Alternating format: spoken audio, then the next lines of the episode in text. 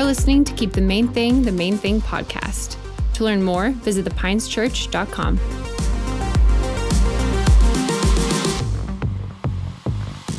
I'm so excited uh, to be able to continue on the message that we started last week. For those of you that are joining, um, we kicked off a series on faith, and today we're going to be wrapping that series up. Next month, we're going to be talking about forgiveness, uh, which is the central theme of the gospel. And so I encourage you to lean into that. And also, um, to definitely, if you've been uh, attending for a little while and you want to know, you want to learn a little bit more about the church, kick the tires, so to speak, move from the seats to the streets of actually doing the work of the Lord.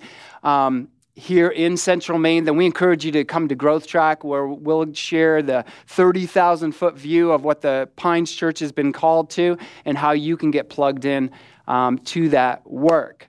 And so, also want to encourage you on the way out, we have a, like a guest central kind of area. Um, we have some information about a Bible college that is, uh, is in Charleston, Maine. It's Faith Bible College. We have a lot of the students that serve on the Pines Church team. And so if you've been thinking about maybe that stepping into that role of ministry and you don't quite know where to, to go, that is a great organization and it's a great place for you to be able to learn. Um, about ministry. So we have a bunch of flyers and pamphlets, all kinds of information right out there. Um, all right, well, I'm excited. I want to recap a little bit what we talked about last week. Uh, we did talk about faith in the words of the great and late uh, poet George Michael. Uh, you got to have faith.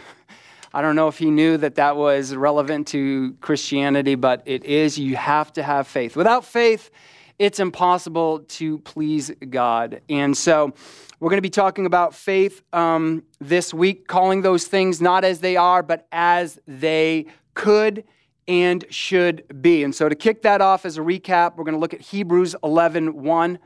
And the Bible says this this is literally the Bible's definition of faith. Now, faith is the substance of things hoped for, the evidence of things not seen. It does not say that faith was or faith will one day be. It says that faith is, and our faith is anchored in God. It is a present faith, it is a real faith.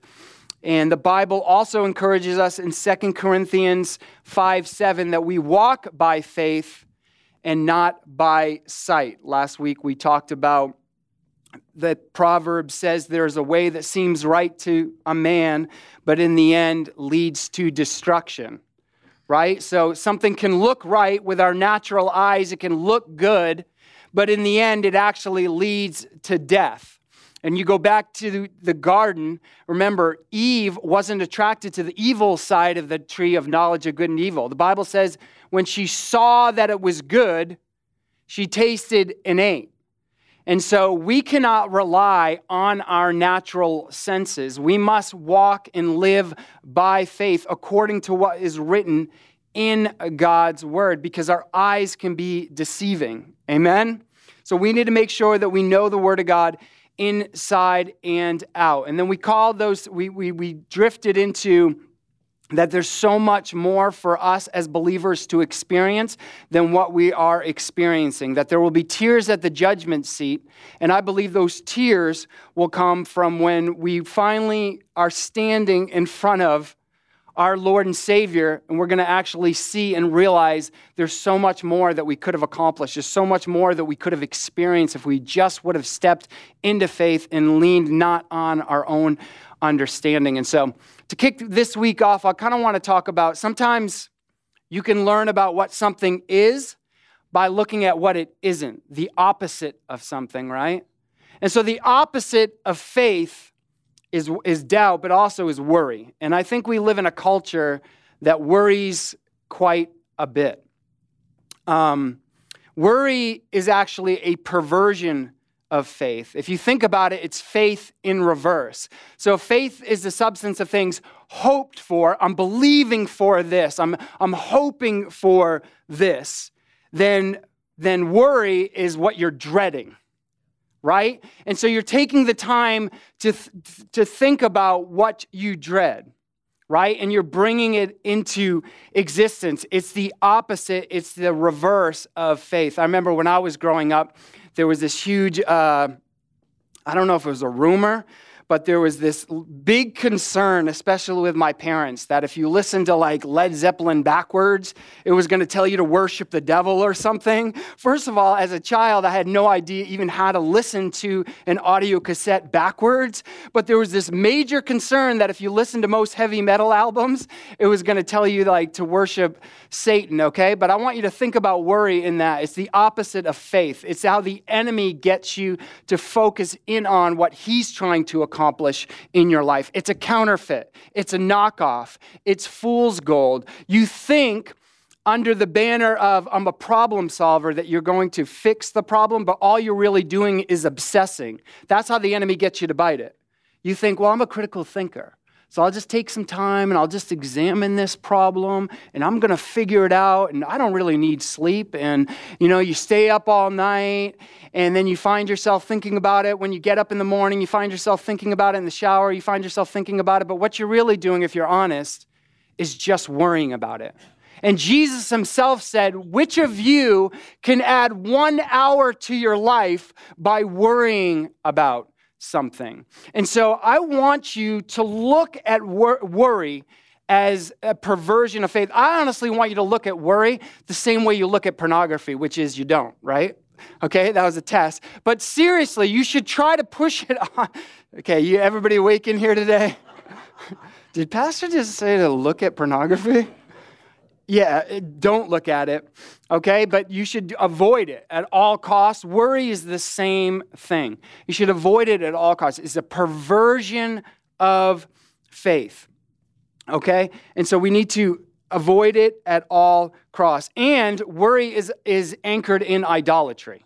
And what is idolatry? It's anything you give your strength to and draw your strength from. So you are putting your strength in your own intellect that you'll be able to solve the problem, that you'll be able to come up with the solution by critical thinking, by overthinking, but all you're really doing is uh, obsessing about the problem and you're making the problem bigger than God.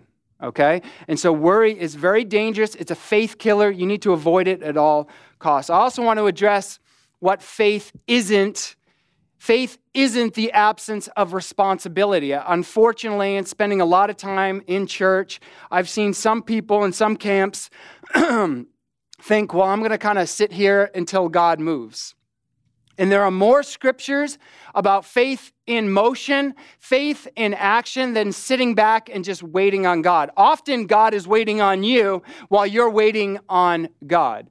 Okay, faith moves and fear freezes. Think of it like that. By faith, Noah built the ark. By faith, Abraham had a son. And so there is action behind faith. Faith without works is, yeah, we're going to go back to that thing where I just kind of throw it to you guys and you can throw back the answer um, to me. Faith without works is dead. And so, Faith isn't the absence of responsibility. That's something my father used to ingrain in me as I was growing up.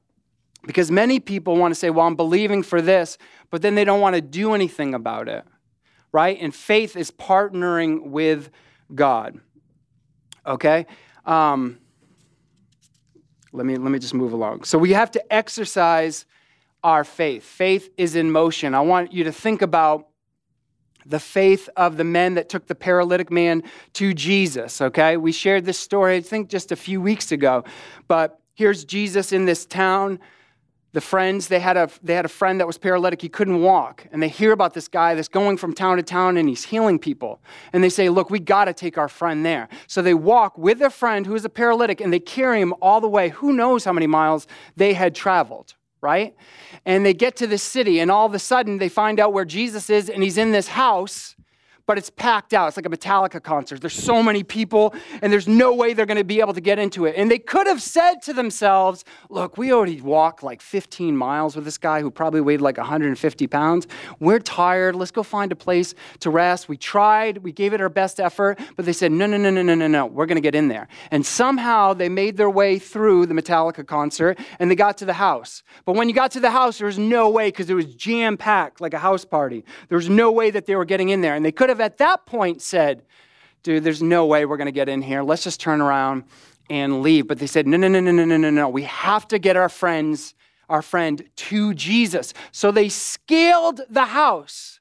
Okay? If you jump on somebody's roof here in Bangor, I'm pretty sure you run the risk of having the police called on you. Okay? And I have to believe the same is true. You couldn't just jump on some rando's roof without getting in trouble, without there being some kind of consequence to that decision. But those men said, it's worth it for us to get our friend to Jesus. Faith in action. And then when they get on top of that roof, hopefully they paid for Homeboy's roof, okay? They tore it up and they lowered their friend in. And then Jesus makes the most amazing statement.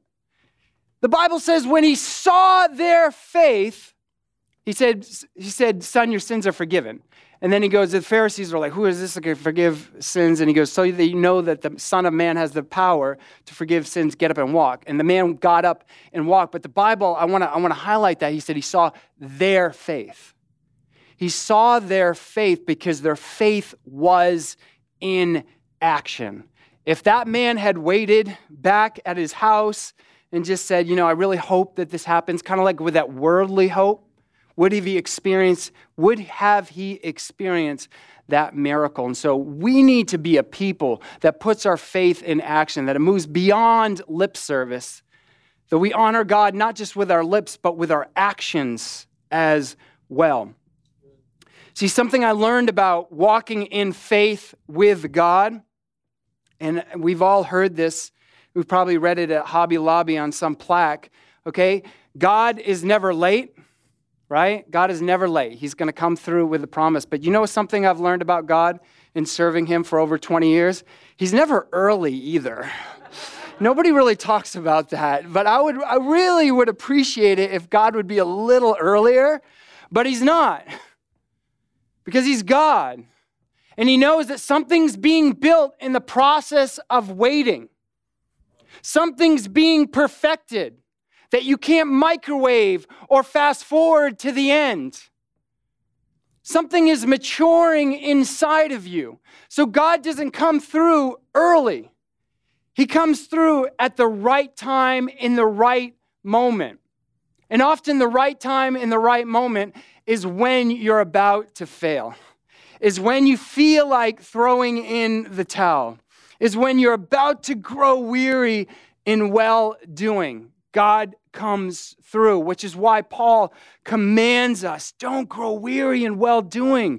Don't faint right before the harvest. The fact that he tells you shows us that there is, as humans, a proclivity to quit right before you get to the promise. You know, and I think about chopping down a tree, not that I've ever done it but I am in Maine. Maybe I'll do it someday. But when you chop down a tree, it's not the hardest blow that takes it down. It's often the weakest at the very end because you've been chopping and chopping and chopping, and you feel like walking away, but you're like one more swing, and the tree ends up coming down. And so God is never late, but He's never early. And think of it like this uh, we were, we were staying at a hotel we went on vacation to Virginia Beach, and uh, it was great. It was awesome. A lot of holiday traffic, but when you have five kids in a car, it's just like madness. Okay, it's like absolute chaos. Uh, I was Jake's word was for me.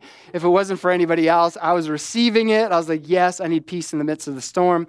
Um, but what one of the things I noticed about a hotel, and you guys have all been to a hotel, is that there's a door and it's shut, right? And the door doesn't, even though I need to go into the hotel, it's not going to open until I get like right there and I'm about to hit it, right? Then the door opens. If I'm standing over here, the door is not going to open. Faith is often like that. I can see that there's a closed door. How am I supposed to get through? And by faith, I just continue to walk forward. And I know because I've been at a hotel before that right when it looks like I'm about to hit the wall, guess what? the doors are going to open. It doesn't open early and it doesn't open late. It opens right when it needs to open. And I'm sharing this analogy because there are some of you in this room that are looking with your natural eyes and it looks like the way is shut. And God is saying to you, if you just continue to put one foot in front of the other, although it may look like you're going to walk into a wall, you, what you're going to find is a breakthrough. God is telling us to continue to move forward. Hebrews 11:6 out of the Passion translation says it like this. And without faith living within us, it would be impossible to please God. For we come to God in faith, knowing that He is real and that He rewards the faith of those who give all their passion and strength into seeking Him. It is impossible to please God without faith. And remember, we were sharing, you know, the Bible says in Psalm 139 16, every moment of your life was recorded before a single day passed. There is a destiny, there is a calling, there is a dream that God has placed on the inside of each and every single one of you. And you are hardwired to excavate that purpose, that dream, and that vision. And nobody is more passionate about watching you move in that call, in that dream, in that destiny than God. But that, that destiny, calling, and dream is at the end of your intellect, the end of your ability, and the end of your experience. Why? Because it's a trust walk. God wants you to move in faith so that you don't fall under pride and get puffed up thinking that you accomplish this because you are that great. You know that when you're weak, He is strong and that God gets the glory because the Bible says that God shares His, no, his glory with no man.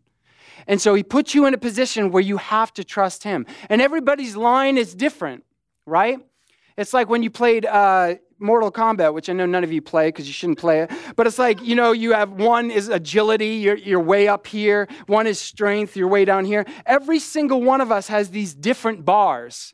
But it doesn't matter where our abilities, our experience, and our intellect end, we have to come to the end in order to be able to move forward in faith to be able to trust God because without faith, it's impossible to please God. And this is where I want to do a little flip mo on you. I want to change it up a little bit because we've been talking about faith in God because, again, we can't have faith in faith. We can't even have faith in our calling. We, our faith must be tethered, it must be anchored to God.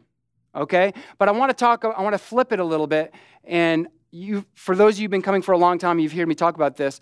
How many, have you ever taken the time to think about how much faith God has in you? You know, Gary Chapman wrote a book in the, I think in the late 90s. It's called The Five Love Languages. Anybody ever read that book? It's a great book, yeah. And it talks about there's five love languages. Um, I wrote them down so I wouldn't forget. Words of affirmation, acts of service, receiving gifts, quality time, and physical touch. I've run across some people that say, I have all five. I'm operating in all five. Um, but some people, uh, physical touch might not be that important to them. You know, gifts might be really important, or quality time might be really important. But if God had a love language, I would say it's faith.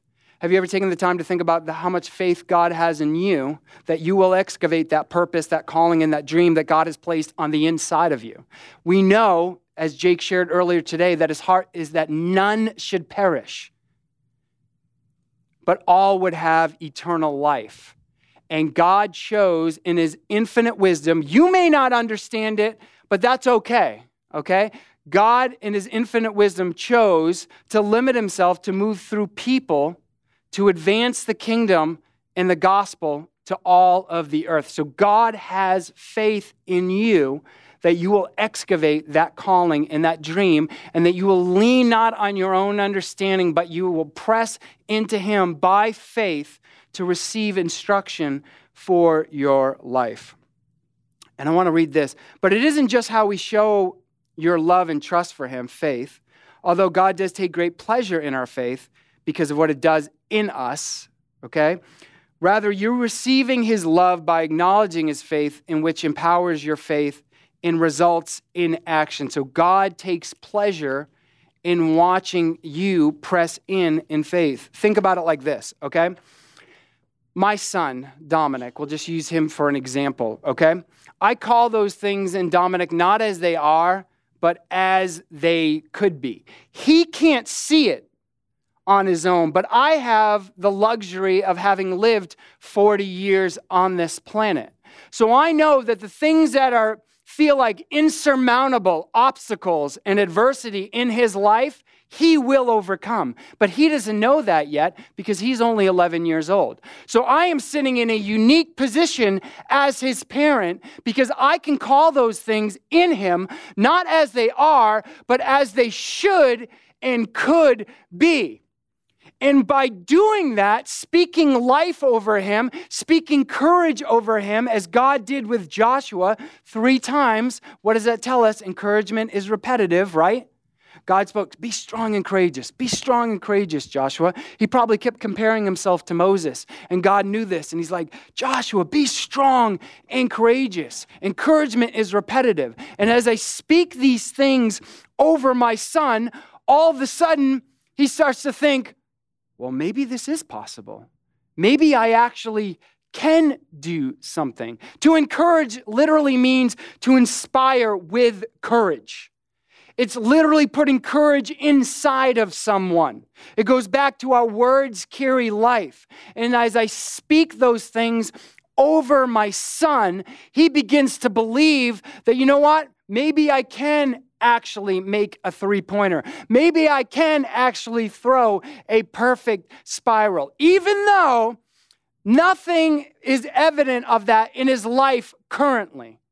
But he believes his father, who's gone before him. And as a result, he starts to see himself in a different light. I think we could all learn something from Dominic in that regard. God is speaking these promises over you. You may look at yourself in the mirror and say, This is, there's no way. I'm a million dollars in debt. Hopefully you're not, but I'm, I'm just, I'm in debt. Okay, I, I, I'm way out of shape. You know, I haven't been to the gym forever. I have these bad eating habits. There's no way that I'm going to be able to get there. And God is saying, if you trust me, okay, because the, what I penned of your life is far greater than what you're experiencing and what you are seeing. In a similar way, God's faith in us empowers us beyond our limitations. Do you understand? This is why God has faith in you, because He knows what you're capable of. He knows the destiny and the dreams that you steward and carry inside of your heart. And so he speaks life over you so that you will begin to see yourself in a different light. And what seems impossible is possible with God if you have faith. Keep in mind that faith, hope, and love, these are qualities that bridge eternity in our hearts with the temporal struggles of this world. So we face adversity, we face trials, we face opposition, and in the natural, we say there's no way.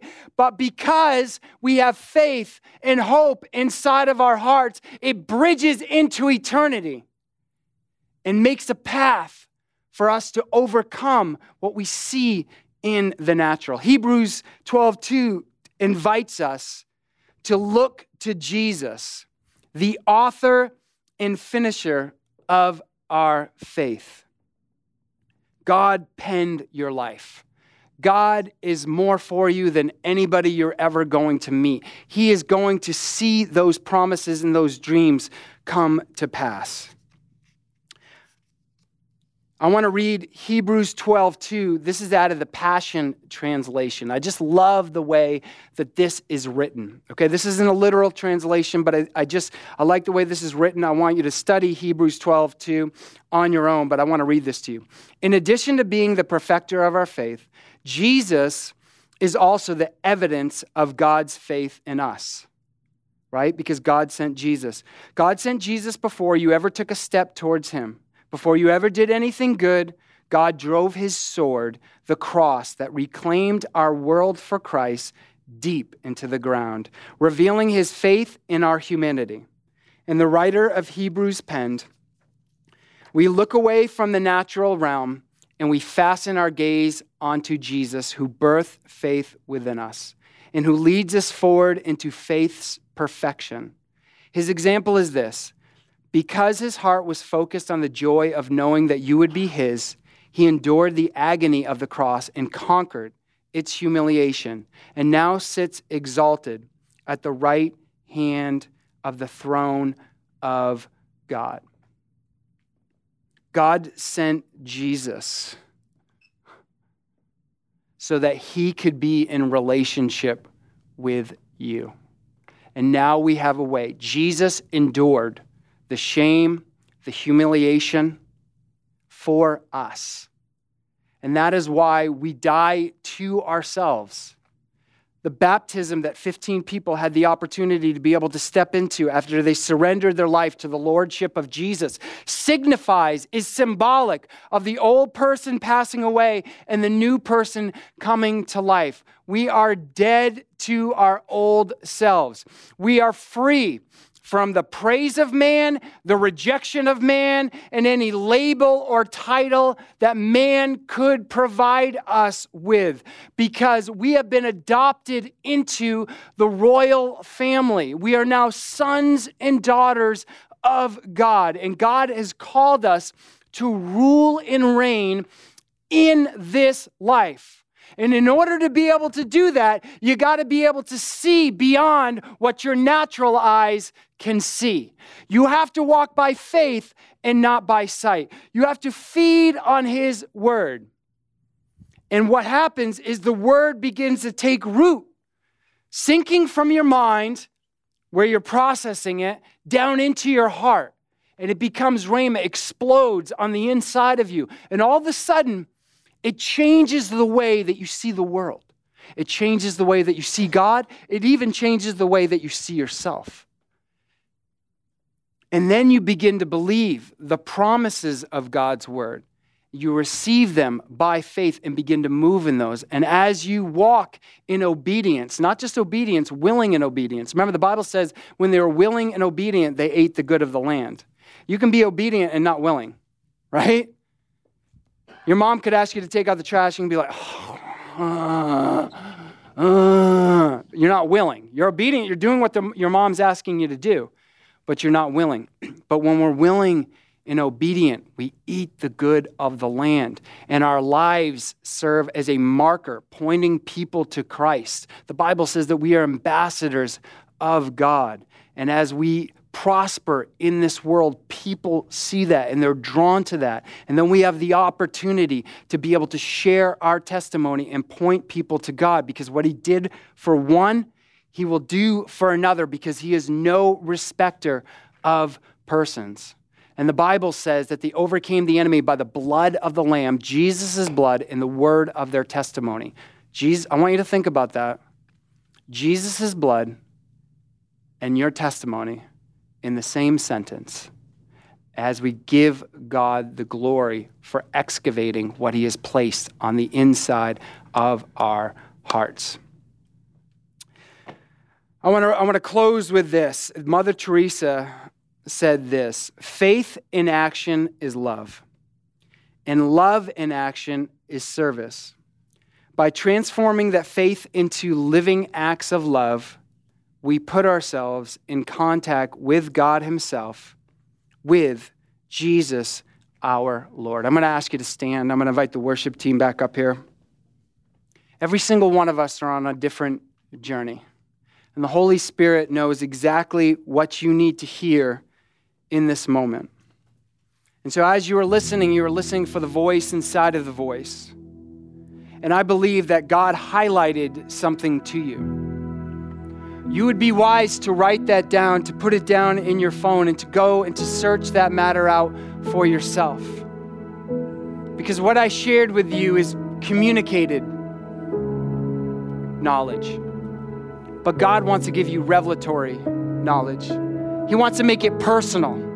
He wants you to know this isn't just somebody that's sharing information with you. This is what I am saying to you as your father. That I have faith that you're going to excavate everything that I placed on the inside of your heart. I need you to see yourself in a different light. There have been lies that have been spoken over you that you've carried for years.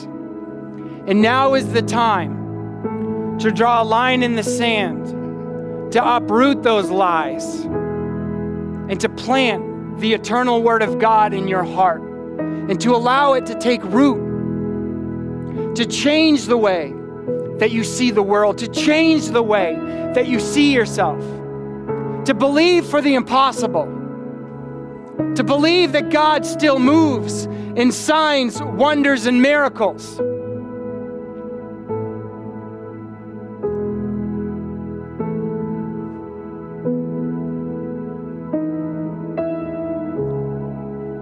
I just want you to close your eyes and open up your hearts. And again, I'm believing that the Holy Spirit brought something unique, something that you needed to hear today. He might have exposed an idol, He might have showed you a barrier or an obstacle, He might have showed you a discipline that He's encouraging you to step into. There is no condemnation in Christ Jesus. If the Holy Spirit shows you something, it's not for the purpose of shame or condemnation. Conviction just simply points you back to God and says, There's more. And because He loves you, He wants to show you that more.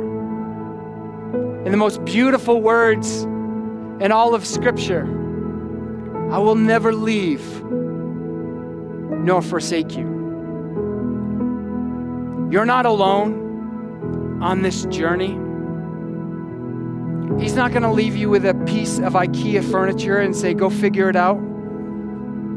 He's right there alongside you every step of the way. And He's patient, and He's kind, and He's loving.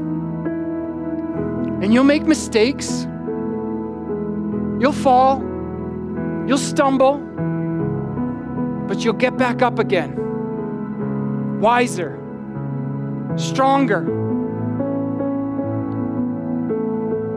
And pretty soon, before you know it, just as a child begins to learn to walk and he falls and he gets back up, you'll be running. And the purpose of your running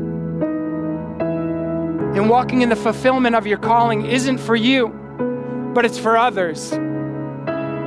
It's for family members and coworkers and neighbors, as they see the favor of God manifested on your life, they begin to believe for themselves. And Christ receives the glory for every breakthrough and every triumph. It's time as a church we begin to believe God for more. We begin to pray scary prayers that aren't dependent on our finances that aren't dependent on our abilities, but are way out there. The only way that this is going to come to fruition is if God shows up. And that's what I'm anchoring my faith to today. And that's what I'm believing for today.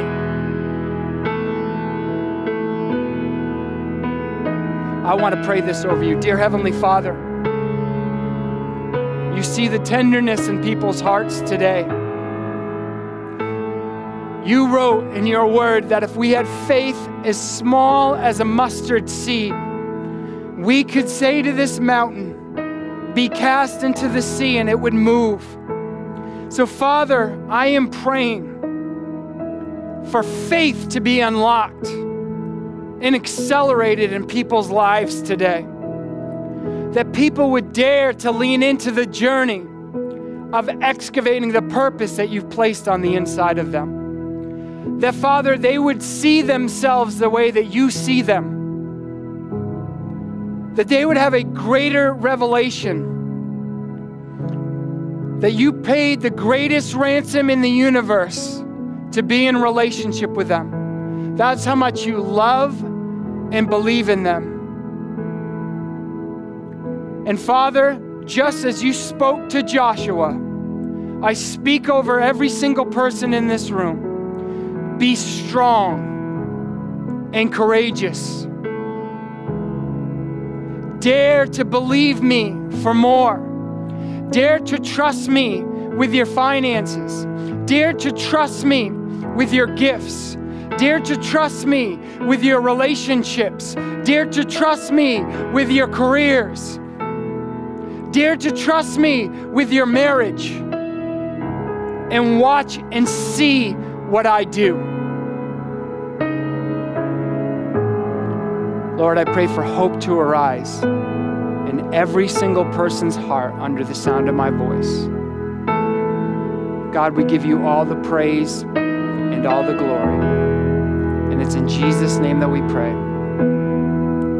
Amen. Amen. I love every single one of you. Have a great, safe, and happy 4th of July. And until next time, Godspeed.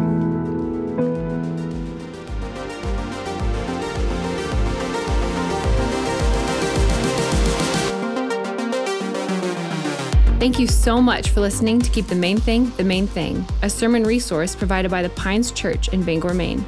We'd love to hear from you, so leave us a review on this podcast.